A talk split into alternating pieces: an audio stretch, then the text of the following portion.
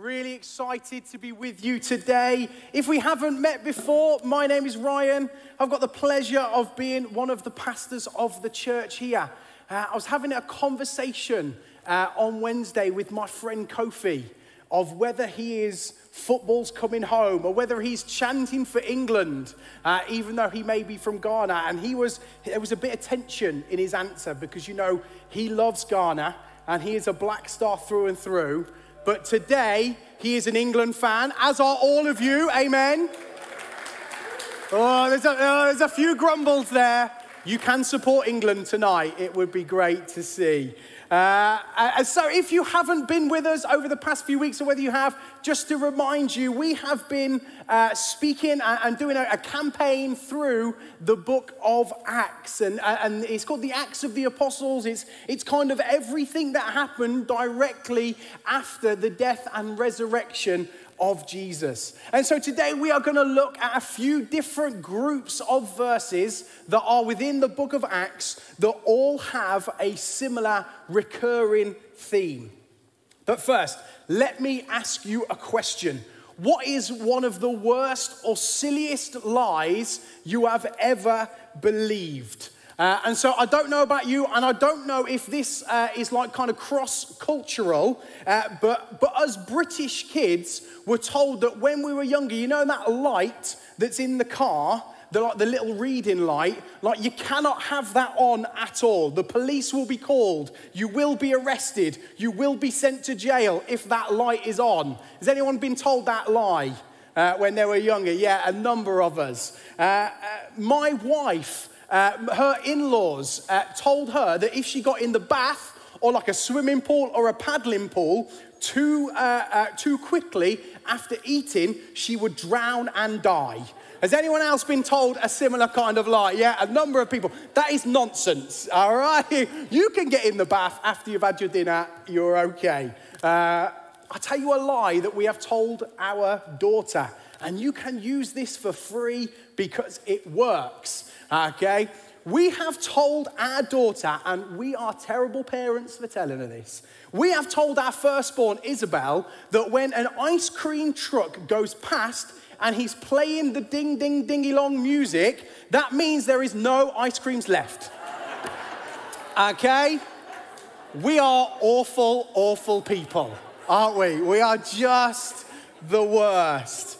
Uh, the reason why I shared those silly examples is because uh, sometimes it's really possible for us to kind of believe a bit of a lie about our faith, about Christianity in general, or about God Himself. And I think the lie we believe is because as Christians we want to follow God. And sometimes we want, sometimes we think the lie that we believe that if we follow God, that means that we're going to have a cushy life that we're going to get life easy. Uh, uh, and so that means that we're going to have full bank accounts, health, promotions, all of that kind of stuff just because we follow God. And you need to hear me right. Those, those are fantastic things to be praying for. There is nothing wrong in any way whatsoever than praying for the health and wealth for yourself and for your family. It's perfectly acceptable and right to do so that we pray for an increase in our influences in our workplace, in our schools, and all of that sort of stuff. But our faith should never ever be dependent on those things. Because each one of those things, your health, your wealth, and your happiness, each one of those things are sinking sand. They, each one of those things are temporary. Our faith should never be built on any single one of them. And we want to learn a little bit more about what Christianity uh, is sometimes like. Not for everyone, but sometimes like. And so we're going to turn to Acts 7 together. If you have an old fashioned paper Bible or an app, on your Bible, uh, on, your, on your iPad or whatever, you want to turn to Acts chapter 7, but all of the words are behind me. Uh, and so we are, we are reading about a guy called Stephen. And Stephen has just gone into uh, the Sanhedrin, which is like in front of all of the religious Jewish leaders in Jerusalem, and he has just told them about Jesus. He has just told them about the power of Jesus. He has just told them that, that, that Jesus uh, fought and defeated death, that he was resurrected, that he has come, that he has come to bring life and life to the full. He has told them that he has brought an advocate, a helper, a friend within the Holy Spirit, and he has sent the Holy Spirit to be with us today. And the Jewish leaders hated him for it. And so we're going to read together in Acts 7, verse 54 onwards. When the members of the Sanhedrin heard this, they were furious and they gnashed their teeth at him. But Stephen, full of the Holy Spirit, looked up to heaven and saw the glory of God. Look, he said, I see heaven open and the Son of Man standing at the right hand of God. At this, they covered their ears and yelling at the top of their voices, they all rushed at him, dragged him out of the city, and began to stone him. Meanwhile, the witnesses laid their coats at the feet of the young man named Saul. While they were stoning him, Stephen prayed, Lord Jesus, receive my spirit. And then he fell on his knees and he cried out, Lord, do not hold this sin against them. When he said this, he fell asleep. I don't know about you, but I read that story and I look at Stephen's life as he laid there at the outskirts of the city of Jerusalem, on the ground, dying, covered in blood. To me, that does not look like health, wealth, and happiness. But how the heck does that happen? How do these people who are so in love with Jesus, set on fire, full of the Holy Spirit, have such atrocities happen to them? We actually learn that pretty much all of the apostles, all of the people who, who were disciples who spent time with Jesus died because they followed Jesus. How does that happen? How does that happen when we can read our Bibles and the psalm says, Surely goodness and mercy will follow me all the days of my life? We want that part of the Bible, amen? But we don't necessarily want the Acts 7 part of the Bible. We don't want the part where people are stoned to death because of their faith. So, how? How do these two biblical truths, because that's what they are, they're both biblical truths, how do they sit in harmony with one another when seemingly they can be at odds with one another? I give my life to you, Lord. We say that, don't we? I give my life to you. Oh, but wait, hold up. I, I didn't mean actually give my life. I mean, I give my life to you so I can get some stuff from you and I can have some prosperity and, and all that sort of stuff. Like, well, I didn't mean I actually wanted to give, give, give my life. That wasn't part of the deal. But that's the reality that we live in. We live and we hold in the balance this following a good God who gives good gifts to his children, who owns the cattle on a thousand hills and provides for our every need, but also calls up to give uh, calls us to give up our own lives. Even if we have to give up the very air in our lungs even if it means giving up something that we hold on to dearly. And if both of these are true how is this story in the book of acts teaching us anything well, it's really important that we don't stop at the end of Acts 7, that we continue to read into Acts 8. So, again, all of the text is going to be behind me, or if you're watching online, on the screen in front of you now. And so, Stephen had just been killed in Acts 8. On that day, a great persecution broke out against the church in Jerusalem, and all except the apostles were scattered throughout Judea and Samaria. Godly men buried Stephen and mourned deeply for him. But Saul began to destroy the church, going from house to house. He dragged off both men and women and put them into prison. Those who had been scattered preached the word wherever they went. Philip went down into the city in Samaria and proclaimed the Messiah there. When the crowds heard that Philip, uh, when the crowds heard Philip and saw the signs that he performed, they all paid close attention to what he said. For with shrieks, impure spirits came out of many, and many who were paralyzed or lame or healed. For there was great joy in that city.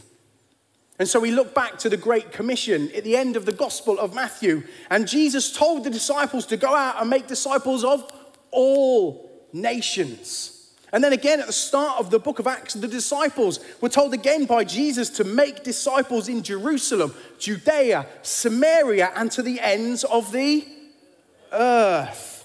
But at this current moment in Acts 7 and 8, all of the disciples and all of the Jesus followers were still in Jerusalem. But because of what had happened to Stephen, they scattered. They were pushed from their homes and they were forced into new places. The final bit of Acts we're reading today, Acts 11, from 19 onward, says, Now those who had been scattered by the persecution that broke out when Stephen was killed traveled as far as Phoenicia, Cyprus, Antioch spreading the word amongst the Jews. Some of them, however, men from Cyprus and Cyrene, went to Antioch and began to speak to the Greeks also, telling them that the good news about the Lord Jesus. The, Lord ha- the Lord's hand was with them. And a great number of people believed and turned to the Lord. News of this reached the church in Jerusalem, and they sent Barnabas to Antioch, where, when he believed and he saw the grace of what God had done. And so, because of the persecution that broke out against the believers of Jesus in Jerusalem, we see just a few chapters later that the, the profound effect that it had on Christianity in the Middle East. Churches birthed and started out and we see later in, in the book of Acts the missionary journeys of a guy called Paul who went to visit all of these churches that were conceived and birthed from the scattering of believers in Jerusalem through this persecution. There should be a, a little map on the screen behind me of what this actually looked like in that area. Is it behind? Can we get that on? Perfect. Uh, and so we have Jerusalem, uh, and they spread out, and they, some of them went north to Phoenicia and Antioch. Some of them went south through Judea to Egypt to Cyrene, and then back over to Cyprus. Uh, and, they, and it spread. It spread like wildfire. You can, you can imagine uh, these people who, uh, who had so little possessions, they, they left with the fear of their life and traveled either by foot or by donkey to these places that was not home. But they had one thing the good news of Jesus Christ. Most Bible commentators will tell you that the persecution of the early church was like petrol on a fire. It was one of the main components in spreading Christianity out to the Middle East. And in fact, the ironic thing is when Christianity became legal at something called the Edict of Milan in the 300s uh, by the Roman Emperor Constantine, he made Christianity legal. And it was actually that that dramatically slowed down the spread of faith. And so it was almost like Christianity and the church kind of thrives under a bit of pressure. It's almost like us sitting here on a Sunday morning, all comfortable, knowing the authorities aren't going to come and knock us down. Uh, uh, and being in that comfort zone may not be the best thing for the spread of the good news of Jesus Christ. And we have to think, think, think for a second that these people, they were fleeing persecution. And these people took the gospel from purely being in Jerusalem, purely being just for the Jewish believers. Uh, uh, uh, and so at this point, uh, they weren't refugees. They weren't, they weren't religious refugees, they were missionaries. They were missionaries that had a purpose. And that is such a profound shift in our thinking that even though something horrific and bad was happening to them, they weren't just leaving Jerusalem to save their lives, but they were leaving because they had a Holy Spirit mandated purpose to go out and take the gospel to, Judea, Samaria, and to the ends of the earth. That was their mission. And this purpose that was only realized when their backs were against the wall. This purpose was only acted on when they were in the face of persecution and death. This purpose was only fulfilled when they knew that they were following the lead of the Holy Spirit. And so, with the time that I have remaining, I would love to be able to highlight some things from the verses that we read today. And I'd love to share three things that I think we, as 21st century Christians, can learn from what we have been speaking about this morning. And that's the first one is God could be using your situation to take the presence of God into a new territory. God is calling each one of us to be presence carriers, to carry the very presence of God into dark places of this world. And that may be your neighbors on your street. That may be your work colleagues. That may be your family and your friends who maybe just need a touch of hope that comes with knowing the Lord Jesus. Let's use a, a, an everyday example for a second. Say you have a job and you absolutely love your job. But if something happened to you and you feel unduly treated, maybe you feel like someone has it in for you, maybe a situation has arisen and the blame comes on you, even though you've just been doing the best you can. Well, what if God was allowing a situation to happen in order to prepare you for something new? Something new which never would have been on the cards unless this situation would have happened. Because God wants you full of the Holy Spirit, to be somewhere where there is no one else to carry that presence. God wants to infiltrate every part of our world with His light.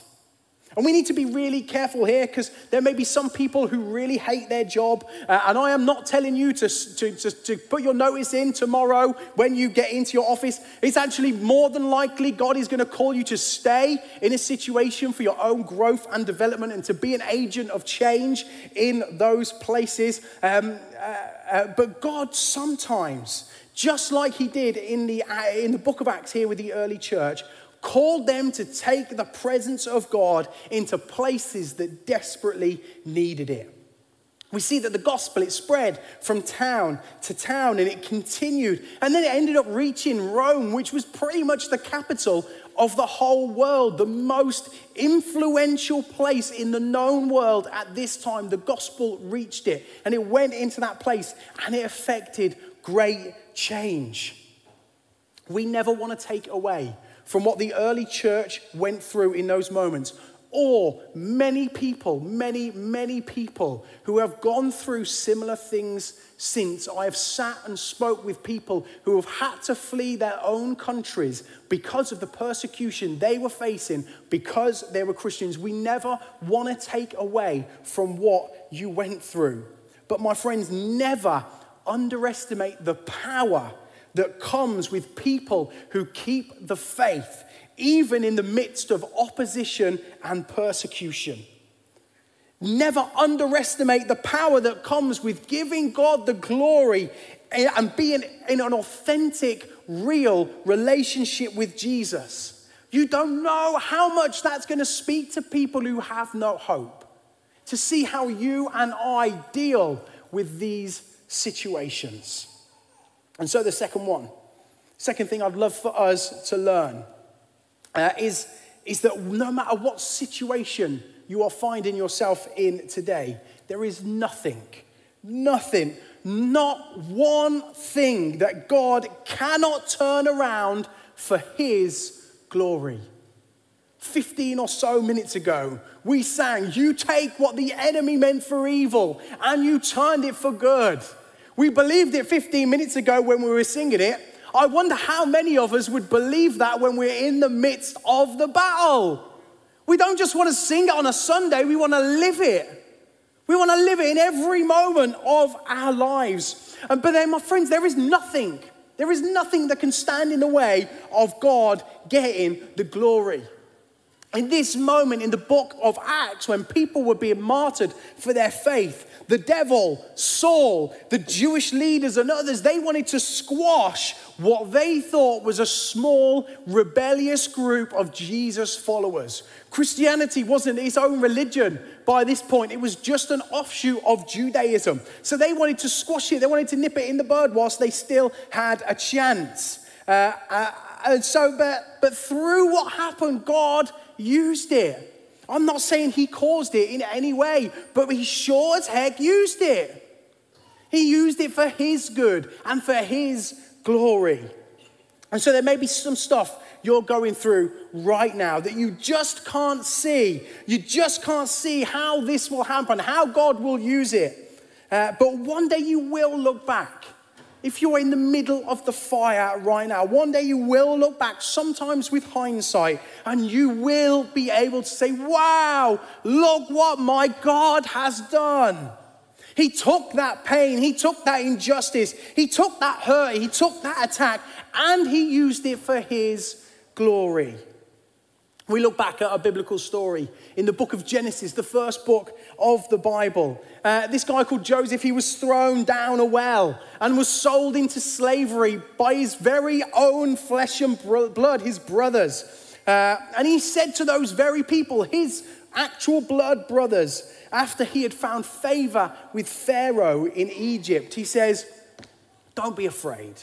Am I in the place of God? You intended to harm me, but God intended it for good to accomplish what He, what is now being done the saving of many lives. You know, Joseph probably didn't think when he was down the well that God was going to use it for His glory.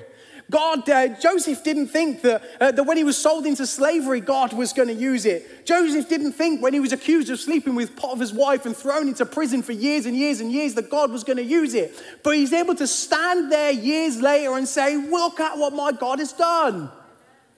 He took what the enemy meant for evil and he turned it for good. You may just not be able to see it right now. But God is in it all. God is in every situation. But sometimes the battle has our eyes cloudy. It's sometimes so difficult to see where He's at work. But keep the faith. Keep the faith, even if you're stuck in the battle, even if you're stuck in the fire, even if you're facing some atrocities. God can use and bring about any situation for His good. And then finally, and probably most importantly, suffering, hardships, persecution, whatever bad situation you may be going through, that does not equate to God abandoning you. We often think that in the absence of health, wealth, happiness, whatever that may look like, we often think that that means that God's gone, that God's left us. But just because you don't have a fat bank account this morning, church, does not equate to God abandoning you. If you're really struggling with whatever, if you're whatever situation you're in, don't let your emotions override the truth of who God is. And it's so understandable. It's so understandable where when we're in the valley, when we're in the mire, when we're stuck, and we feel like we can't move forward, that we begin to question. And so, if you're doing that today, there is no guilt and there is no shame. It even happened to King David. And King David is probably one of the most famous people in the whole of the, the thousands of pages in the Bible. And King David asked this of God in one of the Psalms. He says, My God, my God, why have you abandoned me? Why are you so far from me? Why are you so far away when I groan for help? Every day I call to you, my God, but you do not answer. Every night I lift my voice, but I find no relief. And it's so understandable, isn't it? You can do everything that God has asked of you. David himself was really faithful by this point in his life. He'd fought Goliath. He'd served as the harpist for King Saul. He'd been a military commander and seen victory after victory because he was faithful to God. Yet, because of who he was and the promises over his life, he found himself being attacked by Saul and he had to go on the run. And so he's probably sitting in a cave, abandoned by all of his closest allies, with just a few people left around him because he had a price on his head. And he was struggling to hear the voice of God. And so you may be in the hardest time of your life right now. And you too may be struggling to hear the voice of God in the middle of the battle, in the middle of the attack. But do you want to know what David's secret was? Do you want to know his secret to his success in this very next verse? Even though he thinks God is abandoning him, he says these words Yet you are holy. Yet you are holy. You see, David knew that God didn't change. Just because our situations have. He knew that God isn't less holy just because we feel like God isn't there. David knew that God was with him in every step of his life. He knew that the holiness of God, the goodness and mercy would follow him, even though he was going through some really rubbish situations. And so, my friends, whatever you are going through today, we need to respond in a similar fashion. We need to respond by shouting, God, you are still holy. Stand with me, church. We need to respond by saying, God, I still love you. We need to respond in the middle of those circumstances by shouting at the top of our lungs, God, bring something good out of this. We need to, with every part of our body, say, Use me in this, Lord. We need to start singing and shouting, God, I'm going to give you the glory, even though it hurts. You need to scream at the top of your lungs, even when you feel like you can't get anything out. I am going to see the victory because the battle belongs to who? God.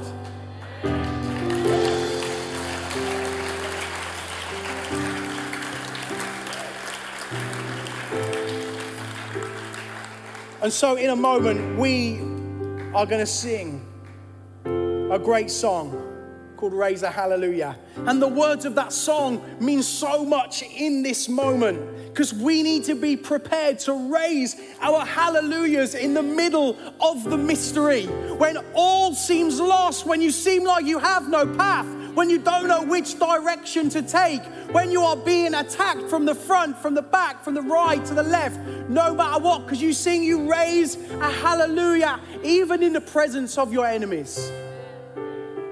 You need to raise a hallelujah and say that God is still God and God is still good, regardless of the outside factors that are around you right now. Even when you are surrounded by darkness, even when you are surrounded by fear, we worship and we pray and we praise. And the reason why falls in Second Corinthians, it says, For our light and momentary troubles are achieving for us an eternal glory that far outweighs them all. So we fix our eyes not on what is seen, but on what is unseen. Since what is seen is temporary, but what is unseen is eternal. My friends, I know your situations may not feel light and momentary but how we respond, how we react, react, how we keep moving forward, how we keep the faith, how we praise God in the storms achieves for us a glory that you have no idea. And it's a glory that you may not see in the physical realm, but it's a glory that you will see in the spiritual realm when you are face to face with Jesus in heaven, because he will say, Well done, good and faithful servant. My friends, Christianity does not give you an easy life. You look at Stephen and you ask him if he had an easy life. But I promise you, following God in every single moment, no matter what is coming at you, is worth every single moment because our God is worthy and our God is worthy of praise no matter what situation you're in and no matter how you're feeling.